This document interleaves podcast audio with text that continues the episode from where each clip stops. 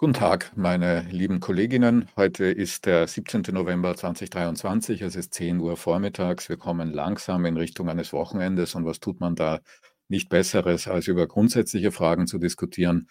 Genau das darf ich jetzt tun, äh, gemeinsam mit Herrn Professor Doktor Felix Hanschmann.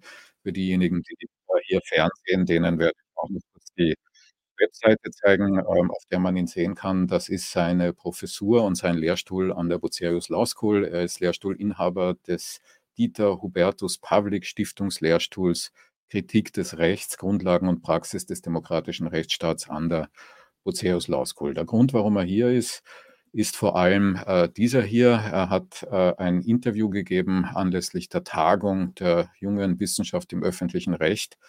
Dieses Interview äh, kann man im Netz auch lesen. Es ist überschrieben mit zehn Fragen an Professor Doktor Felix Hanschmann zu Habitus und Fremdheitsgefühlen in der Rechtswissenschaft.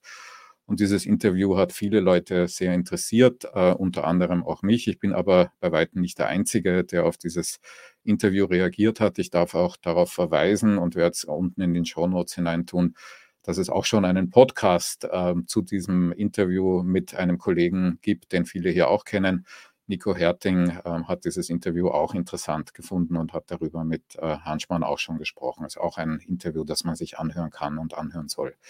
Herr Hanschmann, vielen Dank, dass Sie gekommen sind. Ähm, ich würde gerne eine biografische Petitesse am Anfang erzählen, nämlich die, dass ich heute, so wie Sie offenbar auch, ähm, zu Hause gearbeitet habe oder arbeite und oben herumgelaufen bin im Hoodie äh, und mit irgendwelchen Schlapfen halt, wie man halt so zu Hause ist. Und dann, als ich mich vorbereitet habe, beschlossen habe, irgendwie mich umzuziehen äh, und lange darüber nachgedacht habe, wie ich mich anziehen sollte. Und dann aber offensichtlich so halb richtig angezogen habe. Ich trage immerhin keine Krawatte, ähm, aber ich trage ein Hemd und einen, äh, und einen Sakko, weil ich mich eben irgendwie sozusagen in der Mitte bewegen wollte. Ich habe nicht gewusst, wie Sie da auftreten würden und in welchem Kontext Sie auftreten würden und habe also zwischen Krawatte einerseits und, und Anzug und äh, Hoodie andererseits sozusagen den Mittelweg gefunden. Und über genau das schreiben Sie ja auch in diesem, oder reden Sie ja in dem Artikel auch, nämlich wie man äh, mit solchen ganz kleinen Dingen ähm, Botschaften aussendet. Und dass man als Jurist und als Juristin, so also ich in dem Kontext jetzt gerade, regelmäßig versucht, irgendwie die Person möglichst nicht zu zeigen, nicht, sondern sich hinter irgendwelchen äh, Etiketten, Fassaden, Objektivitätsbehauptungen äh, ähm, zu verstecken. Und jetzt, wo wir einander da so gegenüberstehen, erinnert mich das natürlich sofort an das Scheitern dieses Versuchs, weil man, auch wenn ich das jetzt nicht thematisiert hätte, natürlich sehen würde, wie wir uns da gerade ähm, gegenüberstehen und natürlich niemals Objektivität ähm, produzierbar ist ähm, oder Neutralität und Objektivität produzierbar ist, indem man sich irgendwie in die Mitte stellt und sagt, ich versuche jetzt die Identität dahinter zu verbergen. Warum tun das Juristinnen ununterbrochen? Ich glaube, weil zum einen die Reproduktionsbedingungen in der Rechtswissenschaft so sind, wie sie sind. Also wir die Frage stellen müssen, aus welchen Milieus kommen denn diejenigen Leute, die sich für Jura entscheiden, die aber auch in dem Beruf bleiben. Und zum anderen, weil man natürlich auch dann, also nach der biografisch-familiären Sozialisation, in der ein bestimmter Habitus ausgeprägt wird, zu dem sicherlich auch Kleidung gehört, als symbolische Kommunikation, aber auch als Distinktionsmerkmal, ähm, akademisch sozialisiert werden. Und die akademische Sozialisation ist meiner Ansicht nach auch abhängig von dem jeweiligen Studienfach und später dann natürlich auch von der Berufsgruppe, ähm, in der man sich bewegt. Und da zeichnen sich eben JuristInnen ähm, durch eine spezifische Sozialisation, akademische Sozialisation aus, die sozusagen nochmal auf die familiäre, biografische Sozialisation äh, draufkommt. Und wenn wir bei dem Thema Kleidung bleiben, dann ähm, gibt es ja immer nur so halb witzige oder äh, halb nicht ernst gemeinte äh, Beschreibungen von Juristinnen, wie die sich im Studium, aber dann später auch im Beruf kleiden. Und später im Beruf ähm, ist doch relativ dominant, wenn man jetzt mal auf Männer schaut. Also zumindest ein klassischer Anzug und ein klassisches Herrenoberhemd. Ähm, die Krawatte scheint mir so ein bisschen im Niedergang zu sein, aber mhm. wenn man auf bestimmte Fachtagungen geht, jedenfalls im öffentlichen Recht, auch da muss man vielleicht nochmal intern differenzieren. Ähm, die StrafrechtlerInnen sind auf Tagungen da vielleicht etwas lockerer, das weiß ich nicht. Aber wenn ich für meinen Bereich schaue im öffentlichen Recht, dann ist bei Männern doch der Anzug sehr dominant. Ähm, und mhm. diese beiden Sozialisationsvorgänge äh, mit äh, der Ausprägung oder ja mit der Ausprägung eines bestimmten Habitus, äh, die scheinen mir die Antwort auf Ihre Frage zu sein. Mhm. Also in dem Interview, so habe ich es zumindest gelesen, glaube ich, die These zu lesen, dass man versucht, sich irgendwie hinter diesem Anzug auch irgendwo zu verstecken. Ähm, also sozusagen die Identität, das ist der Teil, der mich jetzt hier, zum Habitus werden wir noch kommen, äh, aber der Teil, der mich jetzt einmal im ersten Teil des Gesprächs mehr interessiert, nämlich dieses Verschwinden der, der Subjektivität oder das, der Versuch des Verschwindens des subjektiven Elements, ähm, durch äh, den Umstand, dass dann halt alle gleich ausschauen. Nicht? Sie, Sie sagen, so ein Foto sieht aus, das könnte auch irgendwie ein Bataillon sein, glaube ich, sagen Sie in dem Interview, wenn ich mich richtig erinnere. Also jeder interpretiert irgendwie das Recht gleich und tut da, damit irgendwie was Objektives. Und meine Beobachtung äh, ist ja, dass, wie gesagt, über den Habitus rede ich gleich noch, aber das jetzt schon mal in dem, wie wir Methoden unterrichten oder wie wir Methoden anwenden und wie wir von Studierenden wollen, dass sie Methoden anwenden, wenn wir jetzt uns im Mainstream bewegen, dass dann die, die, der Anspruch der ist eben, dass dieses Ich verschwindet, dass die Identität, die Biografie, äh, die Subjektivität verschwindet hinter einer, Anführungszeichen, objektiven Wissenschaft, die dann halt irgendwo aussieht, wie im frühen neunzehnten. Jahrhundert irgendwann von Savigny Methoden erfunden hat. Und dass das sich dann vielleicht auch irgendwie im Habitus natürlich wiederfindet. Aber mich interessiert jetzt als erstes mal vor allem, warum es eigentlich so ist, dass äh, RechtswissenschaftlerInnen so tun, als wäre das, was sie tun, objektiv. Ich glaube, dass ähm, also Objektivität, äh, Neutralität, wir versuchen ja im Jurastudium oder die, das Jurastudium ist dominiert sozusagen von einer anwendungsorientierten Ausbildung. Sie haben selbst schon gesagt, wir haben da so bestimmte, ich würde sagen, naive methodische Vorstellungen, die sind vielleicht nicht mehr ganz ähm, an der Vorstellung eines Subsumptionsautomaten, ähm, aber doch methodisch immer noch relativ äh, naiv. Ähm, dass es da sozusagen so eine, so eine Figur gibt, äh, die sich den Gesetzestext anschaut äh, und sozusagen ohne eigene Einflüsse unter Zurückstellung der eigenen Persönlichkeit, eigener Meinungen, politischer Positionen das Recht äh, objektiv, neutral anwendet.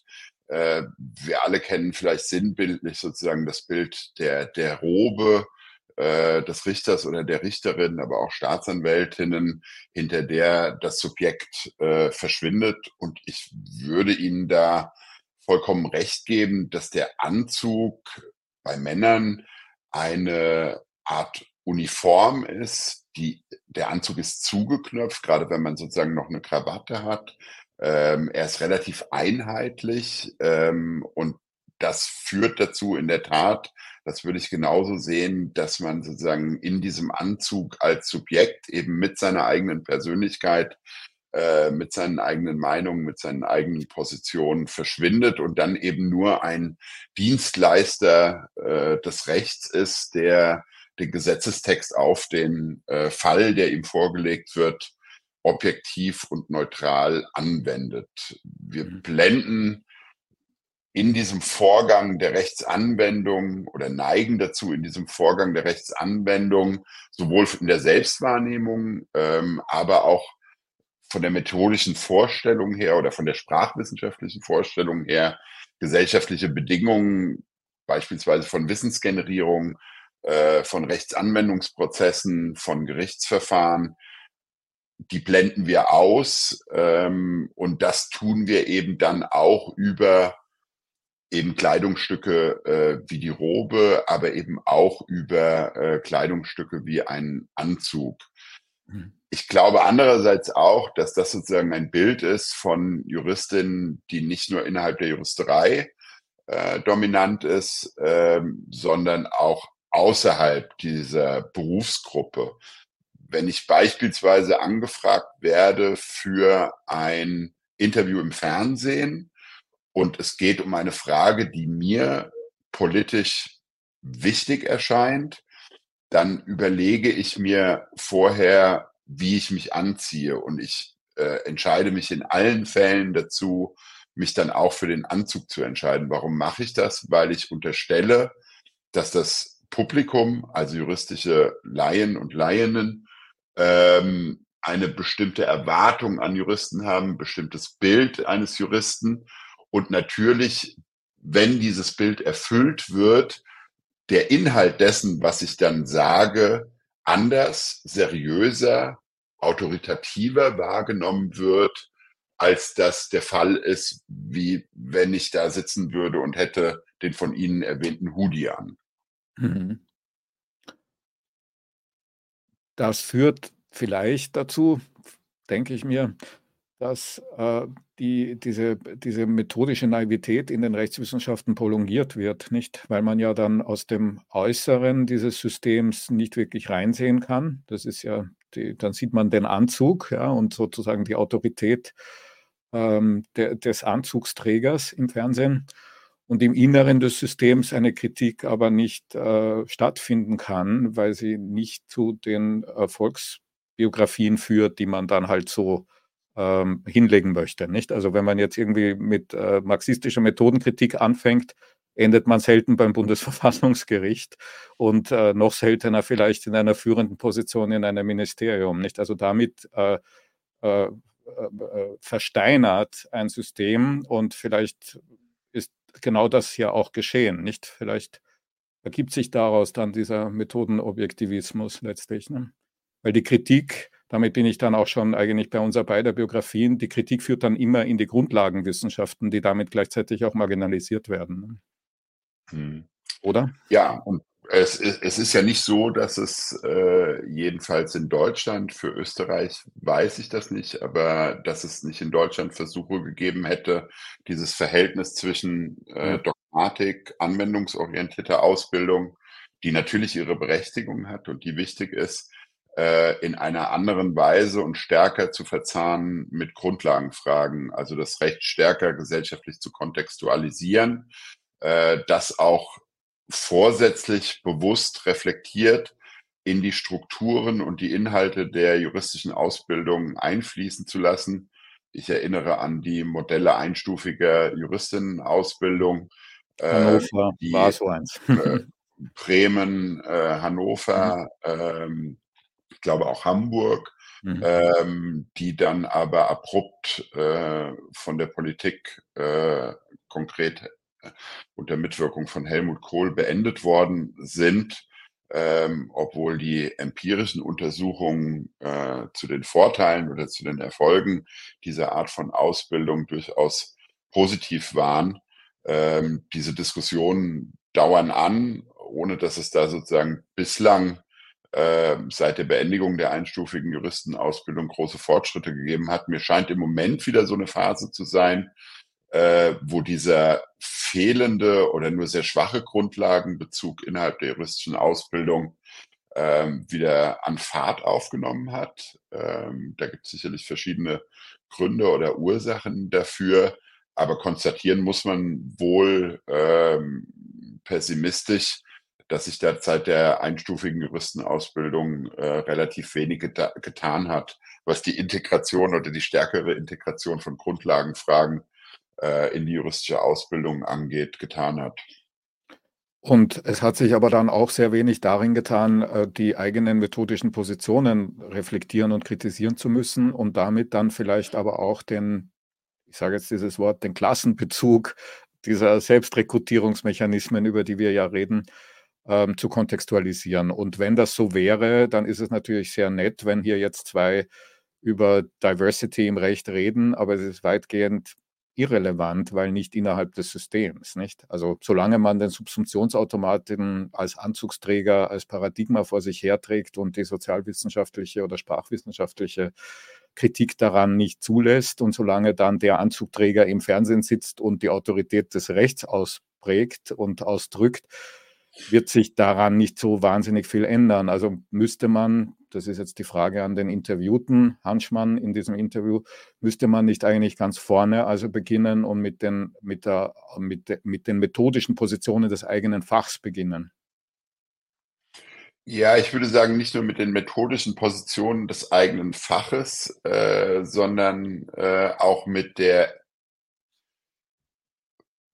Rechts- gebietsspezifischen Ausbildung. Vielleicht ein Beispiel.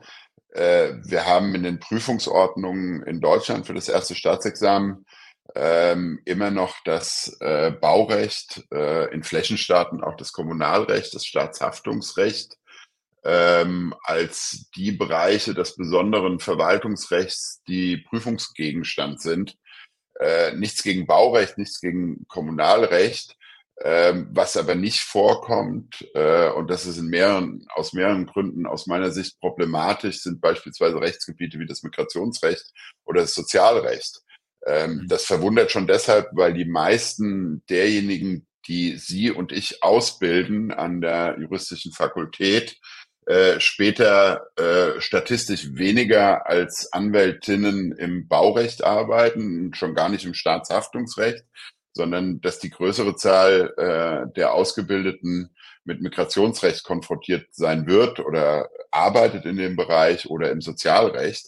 Das ist der eine Punkt. Der andere Punkt ist, dass man natürlich über äh, die Wahl der Rechtsgebiete, die man zu Prüfungsgegenständen macht, ähm, auch andere Perspektiven auf das Recht äh, in das Studium integriert, weil es im Migrationsrecht oder im Sozialrecht, anders als das äh, beim Baurecht der Fall ist oder beim Staatshaftungsrecht, typischerweise äh, um gesellschaftliche Ungleichheiten geht, weil es um marginalisierte Gruppen innerhalb der Bevölkerung geht.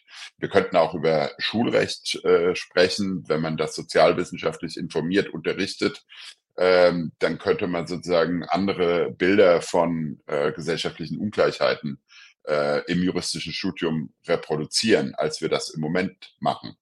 Und warum ist das so? Dass wir das äh, im Moment machen? äh, ähm, äh, die Masterfrage, äh, so früh in unserem Interview. Äh, warum machen wir das nicht? Ähm, also in Deutschland sicherlich eine, eine über muss sagen, Jahrhunderte gehende, ähm, tradierte Entwicklung der juristischen Ausbildung, die ursprünglich orientiert war äh, an dem Bild, und das schlägt heute immer noch durch, sozusagen an der Vorstellung, wir bilden sozusagen den Volljuristen aus und ja, mit der expliziten Aussage die Befähigung zum RichterInnenamt. Ähm, wir haben eine starke Orientierung an der Ausbildung von Staatsdienerinnen, ähm, in der deutschen Ausbildung. Wir haben sicherlich auch starke Beharrungskräfte innerhalb der Justizprüfungsämter, aber auch innerhalb der äh, Politik, was sozusagen die äh, Ausbildungsinhalte angeht und aber auch die Ausbildungsformate, die Ausbildungsbedingungen. Ähm, und dann gibt es natürlich sowas äh, wie Pfadabhängigkeiten. Ähm, anderer Grund könnte sein, dass die, äh, die Reformversuche in den siebziger Jahren, sechziger, siebziger Jahren natürlich in einem bestimmten politisch-gesellschaftlichen Kontext entstanden sind und es da relativ leicht fiel, ähm, damals, aber auch in der Retrospektive, das als ein politisch linkes Projekt äh, zu brandmarken, dass sozusagen das Einbeziehen von sozialwissenschaftlichen oder auch, das kam ein bisschen später, sozusagen sprachwissenschaftlichen Erkenntnissen, äh, sozusagen immer unter dem Verdacht steht, ähm, dass man da sozusagen ein, ein politisches Projekt über die Juristenausbildung äh, bespielen möchte. Mhm. Ähm, das sind vielleicht nur, also sehr wenige von ganz vielen Gründen, äh, warum das so Reformen resistent ist, das die juristische Ausbildung.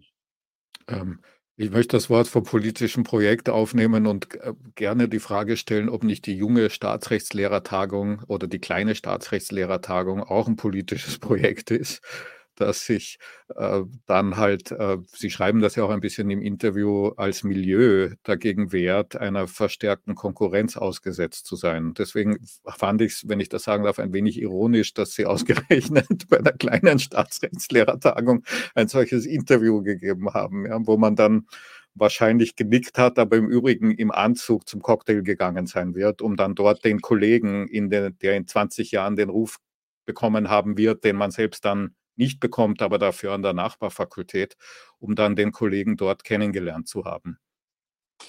Ja, das ist sicherlich eine wichtige Funktion solcher ähm, Veranstaltungen, ähm, solcher Nachwuchsgruppentreffen. Ähm, diese habituelle Strukturen verfestigen sich in Netzwerken, in sozialen Beziehungen, sie verfestigen sich auf eben solchen Fachtagungen, aber auch in Betreuungs- oder Angestelltenverhältnissen. Ähm, wenn man sozusagen auf diese früher Assistententagung, heute junge Tagung öffentliches Recht zurückblickt äh, und guckt sich an, wer hat da sozusagen vorgetragen und was ist aus den Leuten geworden, ähm, dann wird man nicht bestreiten können, dass das äh, zumindest auch eine der wesentlichen Funktionen solcher äh, Treffen ist. Und es ist ja auch nur so halb im Spaß gesagt. Äh, ich glaube, Sie haben das eben während die kleine Staatsrechtslehrer-Tagung. Mhm. Äh, ich muss aber andererseits sagen, und das fand ich eines der beeindruckendsten Erfahrungen, die ich äh, da nach der Rede, die ich gehalten habe, gemacht habe, ähm, wie viele die dort waren, dann doch ein Interesse hatten an dem, über was ich dort gesprochen habe, wie viele von denen dann auch kamen und sozusagen aus dieser Individualisierung herausgetreten sind, also sozusagen in, bisher als sozusagen individuelle Erfahrung zugeschriebene, nehmen wir eine gewisse Unsicherheit im akademischen Milieu, hinsichtlich Auftreten, fehlendes äh, Zutrauen, ob man das kann, ob man das schafft, äh, ob man eine Doktorarbeit schreiben kann, ob man sich dort zu Hause sieht, ob man sich da wohlfühlt, ähm, wo sozusagen in den Gesprächen danach klar wurde, äh, dass es doch sehr, sehr viele äh, der Teilnehmerinnen gab, äh, die diese vordergründig individuellen Erfahrungen sozusagen dann geäußert haben und man in den Gesprächen festgestellt hat, naja, da gibt's schon mittlerweile einen, einen, einen, einen größeren äh, Block, äh, der diese Erfahrungen teilt und der deshalb auch äh, offener und interessierter äh, ähm, ist an diesen Fragen.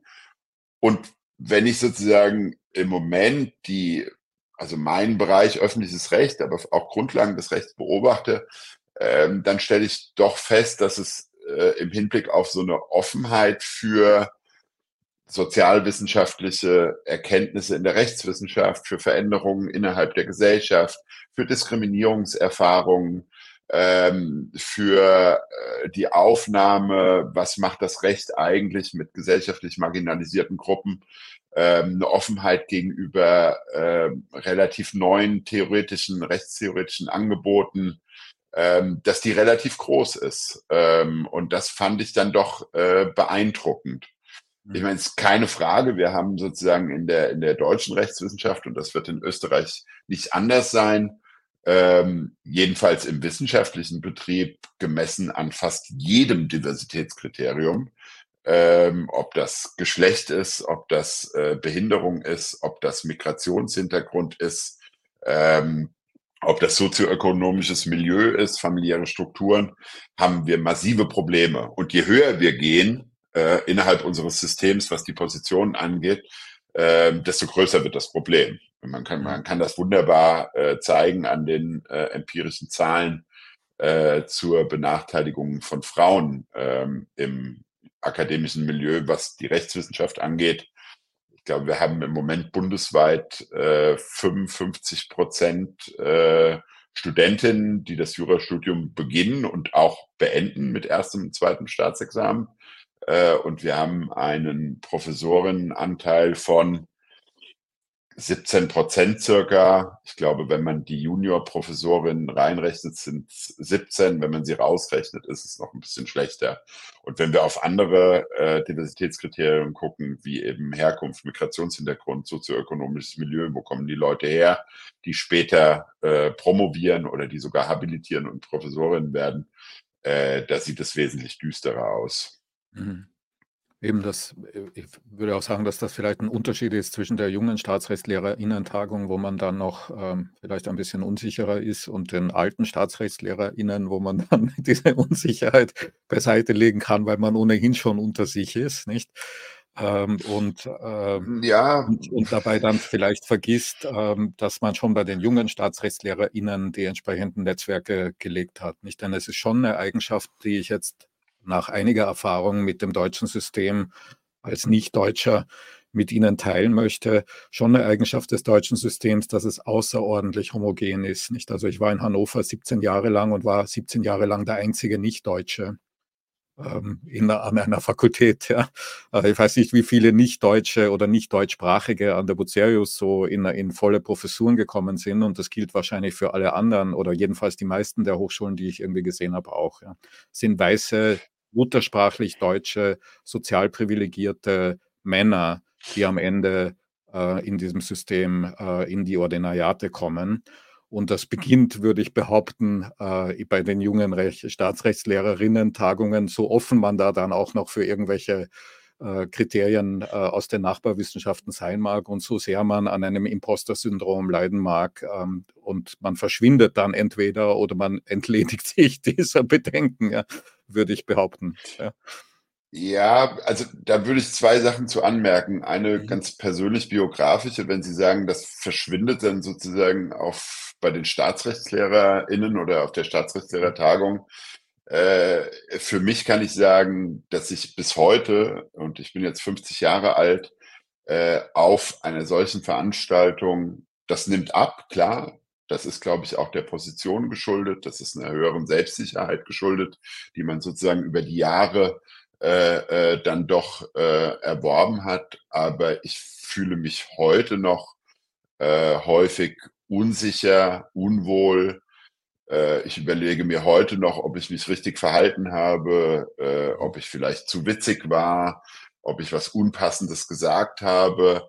Also es ist immer noch so, dass ich da hingehe und mich nicht so, so sicher und so wohl fühle, äh, wie wenn ich sozusagen mich in dem Milieu bewege, aus dem ich komme.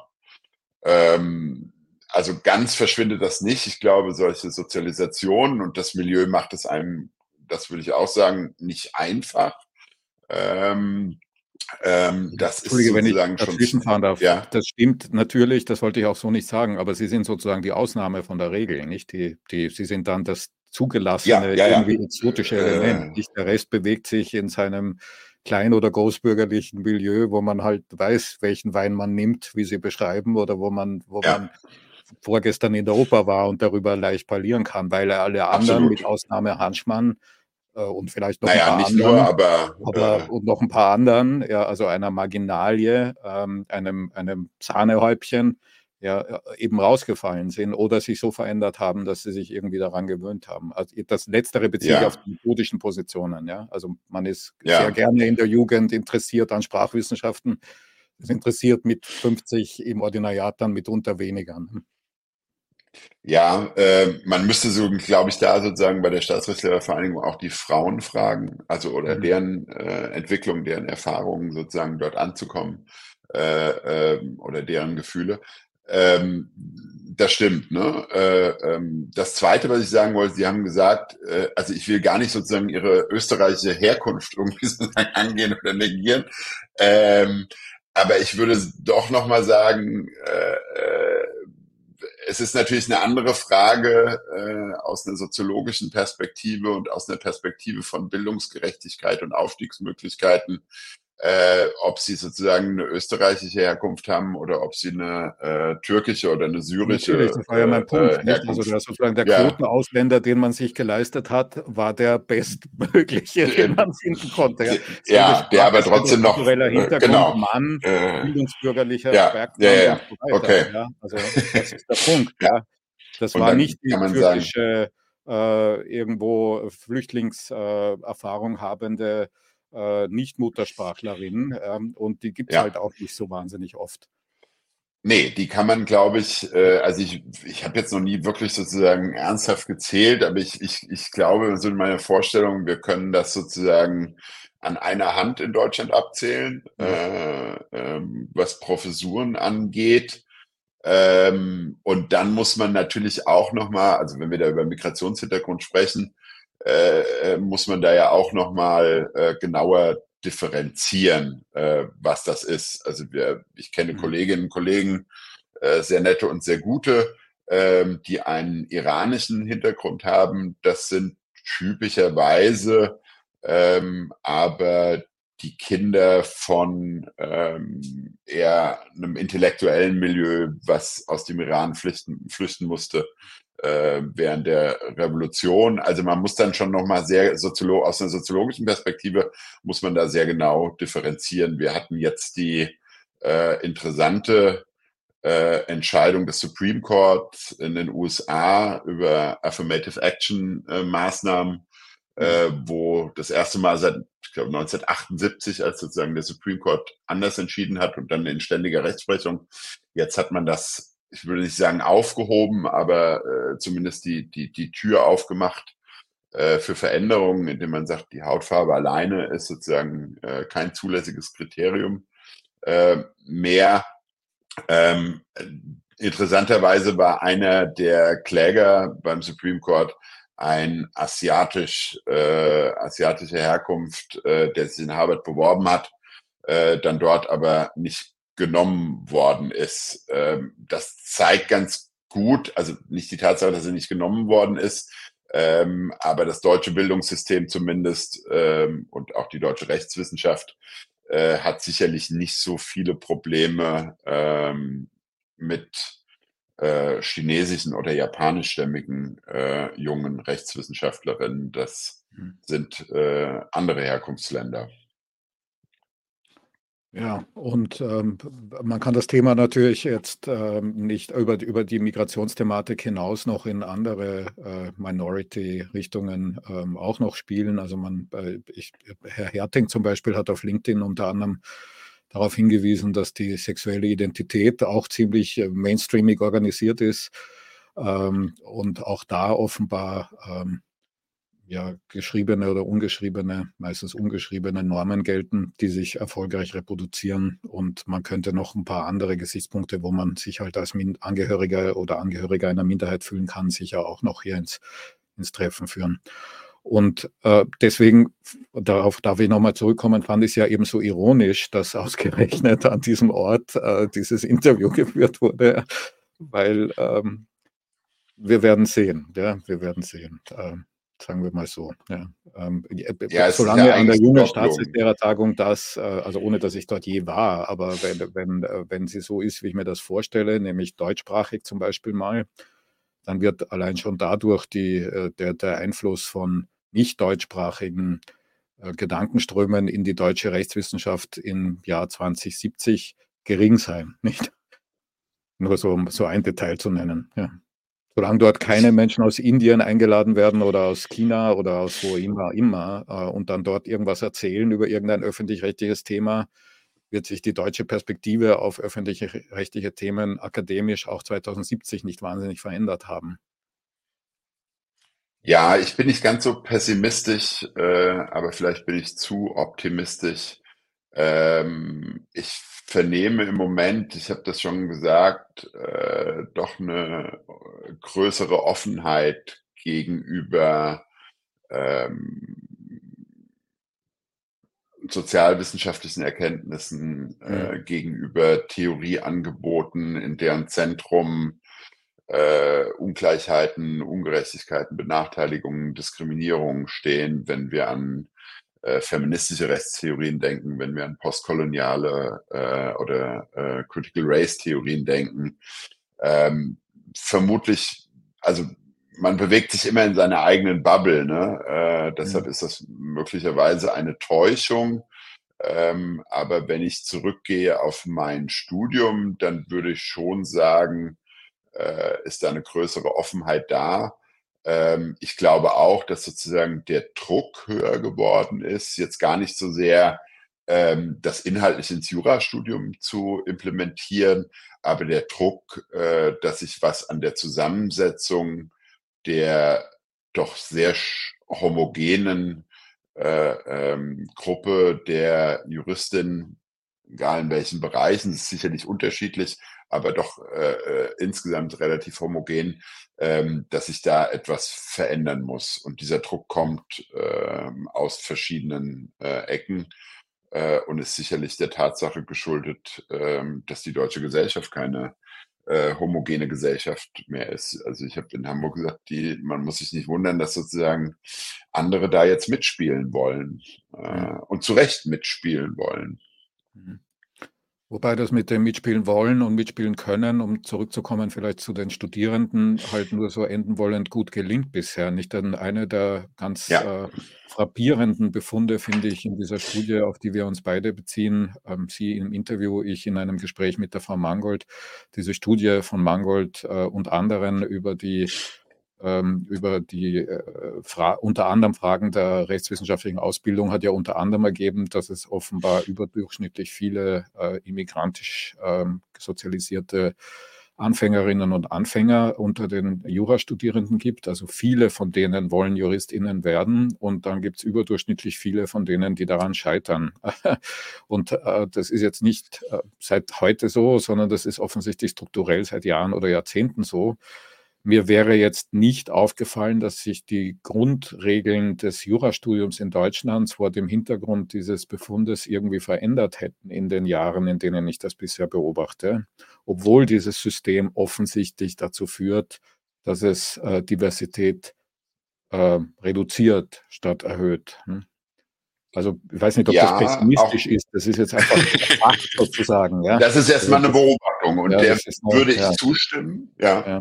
Ähm, ähm, also das ist eine Beobachtung, der, der stimme ich zu. Ich würde mich auch nicht sozusagen trauen, den äh, fünf Kolleginnen waren es, glaube ich, die die Studie gemacht haben. Ähm, aber die Frage ist, wie lange reden wir, und also Diversität sozusagen, äh, ich glaube, das ist nicht der einzige Punkt, aber äh, ähm, den man angehen muss, wenn man diese Ungleichheiten äh, äh, ähm, angehen möchte. Aber wie lange reden wir sozusagen im wissenschaftlichen System äh, über Diversität? Das ist ja eine relativ neue Entwicklung. Äh, Forschung dazu ist relativ jung. Ähm, das sieht man an der Studie, aber auch in anderen äh, wissenschaftlichen Disziplinen. Das ist äh, sowohl politisch, äh, wissenschaftspolitisch, ähm, aber auch wissenschaftlich in der Forschung ähm, ein relativ neues äh, äh, neues Thema. Ähm, und man kann schon beobachten im Moment, ich spreche jetzt für meine Hochschule, aber ich beobachte sozusagen auch andere Einrichtungen innerhalb des Wissenschaftssystems, ähm, dass man da anfängt, ein vorsätzlich anfängt, ein äh, überlegtes, reflektiertes Diversitätsmanagement in wissenschaftlichen Einrichtungen vorzunehmen, äh, mit einer Vielzahl an äh, Instrumenten, mit einer breiten Palette an Möglichkeiten, die beispielsweise Hochschulen haben, Äh, um da etwas zu verändern, ähm, was zumindest der erste Schritt ist. Äh, und da sind wir, glaube ich, mittendrin, ähm, ist eine Ursachenforschung sozialer Ungleichheit zu Exklusionsmechanismen in unseren Institutionen, zu Diskriminierung im Wissenschaftssystem. Was ich auch sagen würde, was schon stattfindet, ist dadurch sozusagen eine Reflexion, ein Problembewusstsein, eine bewusste Auseinandersetzung, dass es da überhaupt ein Problem gibt und wie man darauf reagieren kann. Also Selbsterkenntnis, Aufklärungsprozesse Und daran anschließend sozusagen, in der Phase befinden wir uns, glaube ich, gerade, äh, die Entwicklung von Instrumenten, anspruchsvollen Instrumenten, mit denen man Veränderungen herbeiführen kann. Interessanterweise, diese Supreme Court-Entscheidung, äh, von der ich gesprochen habe, die ist nicht so negativ aufgenommen worden, jedenfalls nicht in den U S A, äh, wie man das vermuten könnte, weil viele, und die würde ich jetzt eher im linksliberalen Milieu verorten, BeobachterInnen, äh, gesagt haben, das kann eine Chance sein, weil es dazu animiert, stärker auf die sozioökonomischen Herkunftsbedingungen zu schauen mhm. und anspruchsvollere Modelle äh, der Diversitätssteigerung an U S-amerikanischen Universitäten zu entwickeln. Mhm. Und dem würde ich beipflichten. Und auch bei uns sind wir, glaube ich, in, genau in der Phase, dass wir uns überlegen, äh, sozusagen nach der Sensibilisierung, nach dem Problembewusstsein, was können wir innerhalb unserer Einrichtung oder im Wissenschaftssystem insgesamt verändern, um eine bessere Diversität zu haben. Mhm. Jetzt kommt in Deutschland wahrscheinlich noch erschwerend hinzu, dass ja die entscheidenden Prüfungen gar nicht von den Fakultäten verantwortet werden, sondern von staatlichen Prüfungsämtern.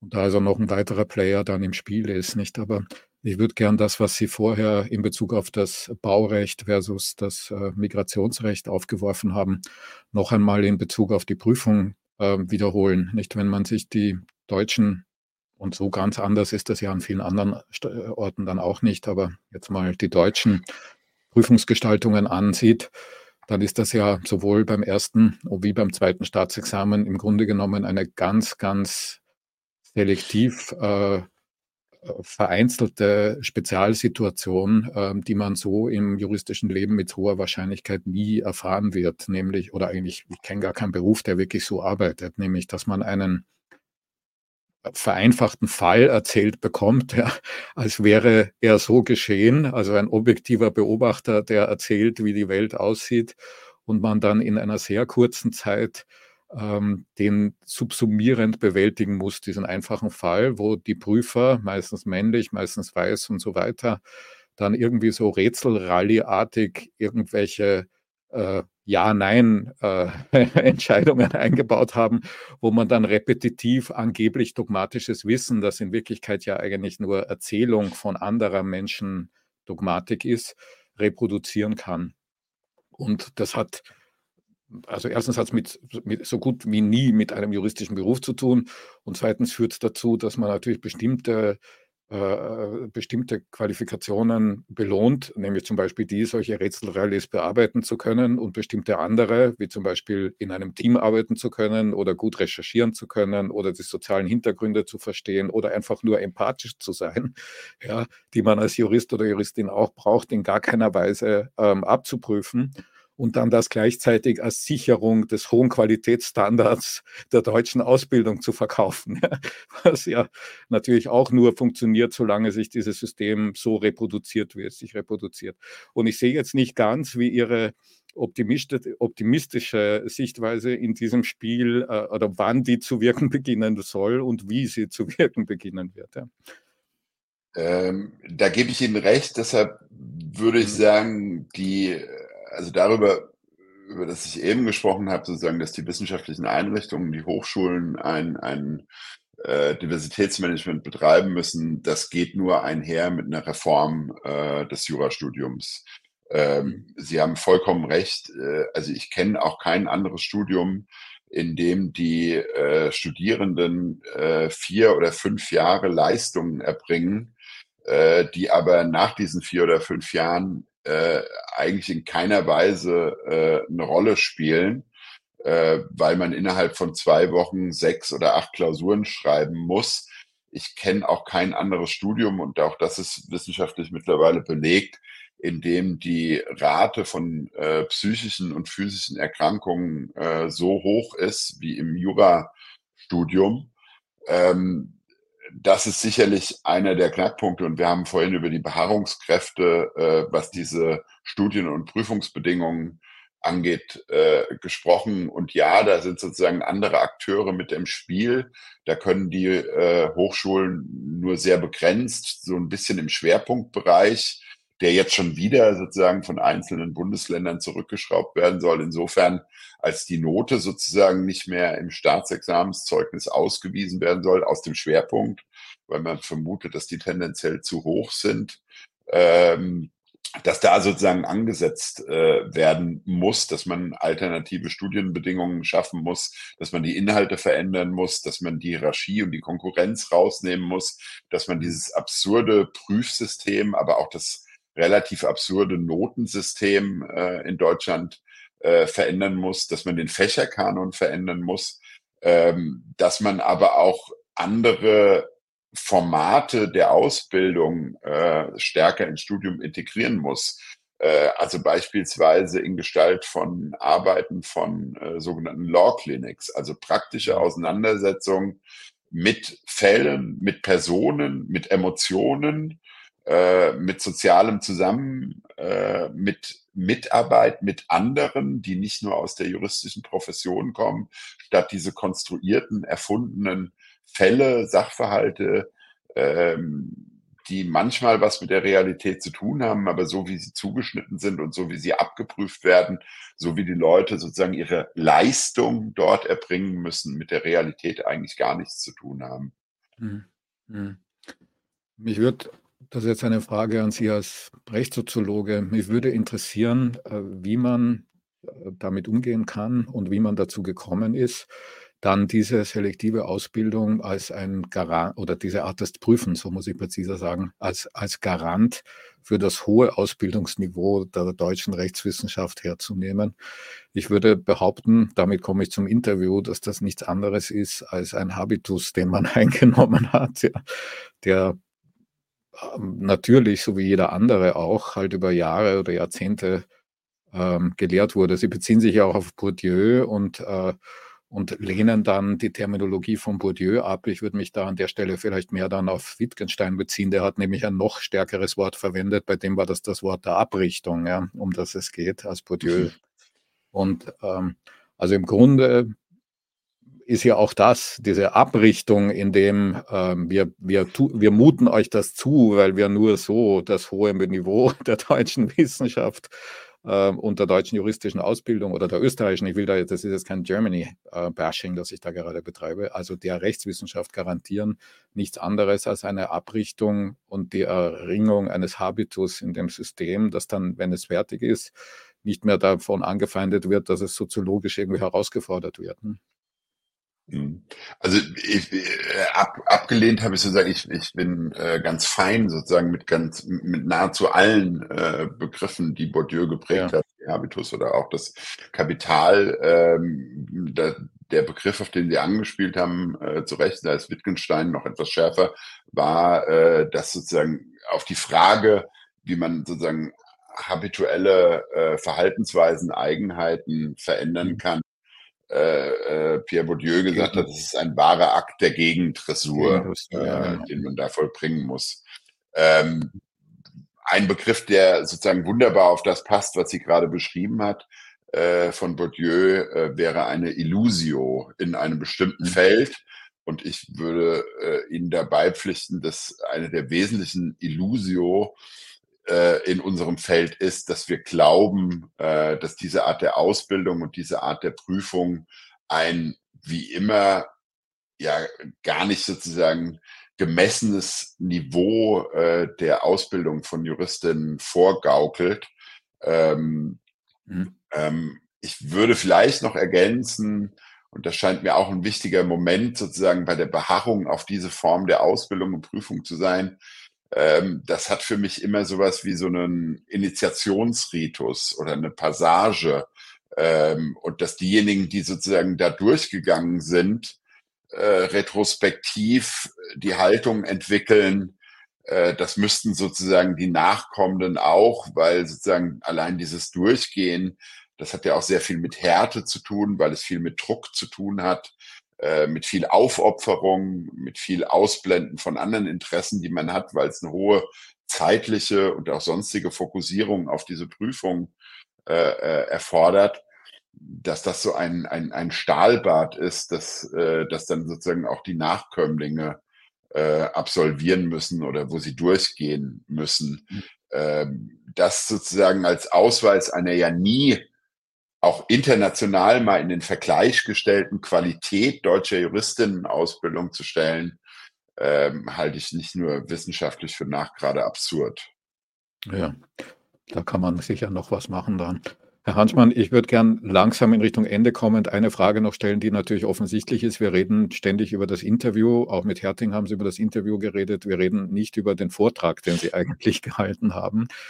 Wird er erscheinen? Wo wird er erscheinen? Und äh, wird er so erscheinen, wie Sie ihn gehalten haben? Ähm, das ist eine eine gute Frage, äh, die ganz viel sozusagen, das ist so ein bisschen die Frage, wie wenn man äh, äh, Doktoranden fragt, oh, sorry, wie ist das es denn mit der D I S? Aber es, es, hängt zu, es hängt bei mir nicht mehr so viel von der Veröffentlichung dieses Vortrags ab, vielleicht wie bei den Doktoranden von der D I S, und der Druck ist sicherlich deutlich geringer. Ähm, Ja, ich ich habe das vor. Äh, ähm, Sie wissen äh, auch, wie das ist. Man hat irgendwie tausend Sachen, Lehrveranstaltungen. Ja. Aber äh, mich würde interessieren, ob Sie ihn äh, so veröffentlicht werden. Das interessiert mich viel mehr. Ob Sie ihn so veröffentlichen ja. werden, wie Sie ihn gehalten okay. haben, oder ob Sie ihn im Hinblick auf das, was Sie vermutlich nicht erwartet haben, nämlich, dass das so Wellen schlägt, dass sogar, also also das ist viel mehr, was da geschehen ist, vielleicht aufgrund des Interviews, als so üblich ist, wenn man irgendwo einen Vortrag hält, ja. Also ob Sie aufgrund dessen da den, den Grund sehen, den Anlass sehen, das anders zu veröffentlichen. Äh, genau, das ist die Frage, die ich mir seit diesem Vortrag, äh, seit dem Tag dieses Vortrags äh, stelle. Ähm, äh, ich habe sozusagen diesen Rohtext gehabt und dachte zuerst, ach, ich bin Mitherausgeber der Kritischen Justiz und wir haben immer so eine Rubrik Glosse, dass man das einfach so eins zu eins dort äh, abdruckt. Dann kamen in den Gesprächen danach äh, äh, noch ganz viel dazu, die Reaktionen, die darauf äh, äh, dann kamen. Und dann bin ich langsam so hingegangen, eigentlich müsste man das grundsätzlicher machen. Und wenn man es grundsätzlicher macht, dann habe ich sozusagen wieder angefangen, mehr zu lesen äh, über Diversität, über Bourdieu, über Habitus. Und dachte, naja, vielleicht doch eher einen wissenschaftlichen Aufsatz. Und ehrlich gesagt, äh, in dieser äh, Schwebe hängt das äh, immer noch. Vielleicht geht auch beides. Gut, also ich würde Ihnen gerne als Feedback mitgeben, als jemand, der nicht Mitglied der jungen StaatsrechtslehrerInnen ist und, äh, und also nur das Interview kennt. Ich würde den Text sehr, sehr gerne lesen. Und okay. ich bin vermutlich ah. nicht alleine äh, in dem. Also es gibt ein Publikum, äh, das darauf interessiert äh, warten würde. Ja. ja. Dann nehme ich das mal als Ansporn für, die nächst, für das nächste Heft der Kritischen Justiz als Glosse. Wobei das mit der Kritischen Justiz jetzt auch noch ein eigenes Thema wäre, weil die Geschichte dieser ja, Zeit ja, ja, ja. eigentlich zurückführt an den Anfang dieses, dieses Gesprächs. Ja, das stimmt das, wohl, ja. ja, ja. Also, ja. äh.